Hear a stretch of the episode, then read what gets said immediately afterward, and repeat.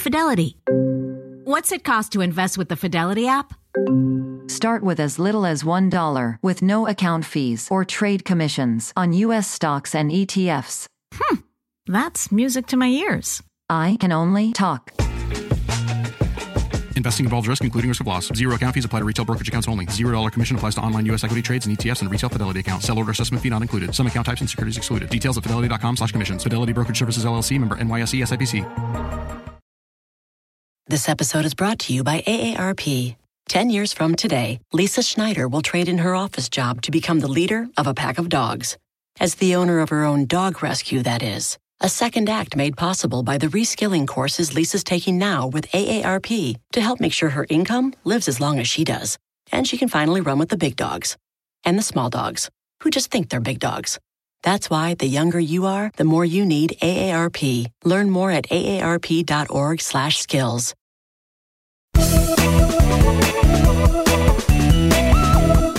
Hello and welcome to Money Girls Quick and Dirty Tips for a Richer Life.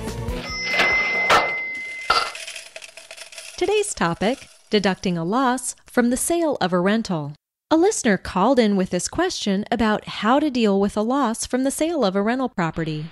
Hello, um, I have a question. I am actually in the middle of a very bad investment. It's a rental investment, and I'm trying to sell it now, even though the market's not doing so well, but I just want to cut my losses. And my losses are actually going to be above $25,000, which is the deduction that I could take. What happens when, say, it's a loss of $50,000 and your AGI is under 150000 Can you take $25,000 one year and then take the other 25 25,000 from the $50,000 loss the following year against your active income? Thanks for the question. First off, you're not alone.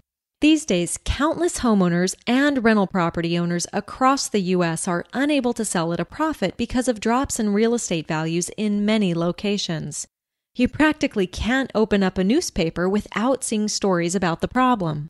Although we'd all like every investment to be a winner, Reality is that not all of them are, and sometimes taking a loss is a reasonable choice. Minimizing your losses is an important part of protecting your finances so that you can more easily grow your wealth in the future. The tax implications of selling rental real estate, whether at a profit or a loss, can be very complex. Before selling a rental property, it's really, really important to consult with a CPA who's an expert in rental real estate to find out what the tax impact is and what options you have in your specific situation.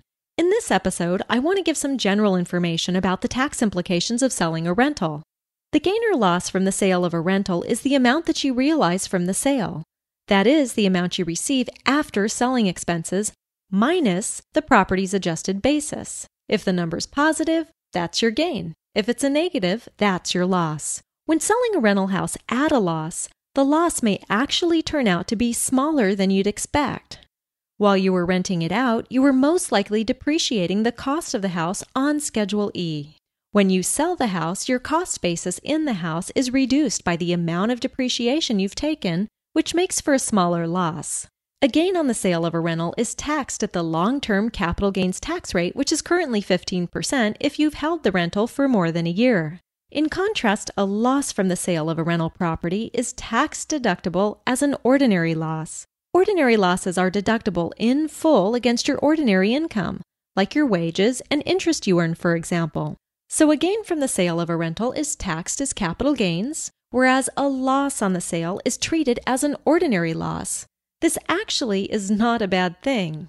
The situation, however, is very different when it comes to selling the home you live in at a loss. Unfortunately, there is no tax deduction if you sell your primary home at a loss. It's kind of a subtle point, but the ordinary loss from the sale of a rental is not the same thing as a passive loss from operating and depreciating rental real estate.